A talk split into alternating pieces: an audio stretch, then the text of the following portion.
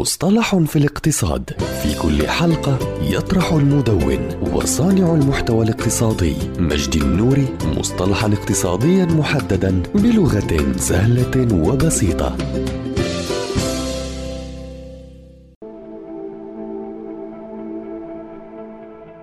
التسويق بالسمعة.